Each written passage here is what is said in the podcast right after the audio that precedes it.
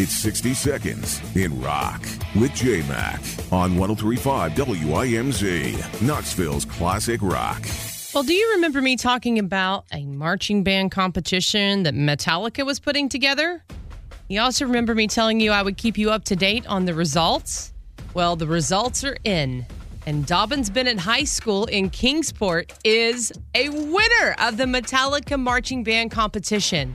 The school won both the large high school division and the fan favorite award for high schools. The winners were picked through professional judges and a fan vote as well, with Metallica members making the final call.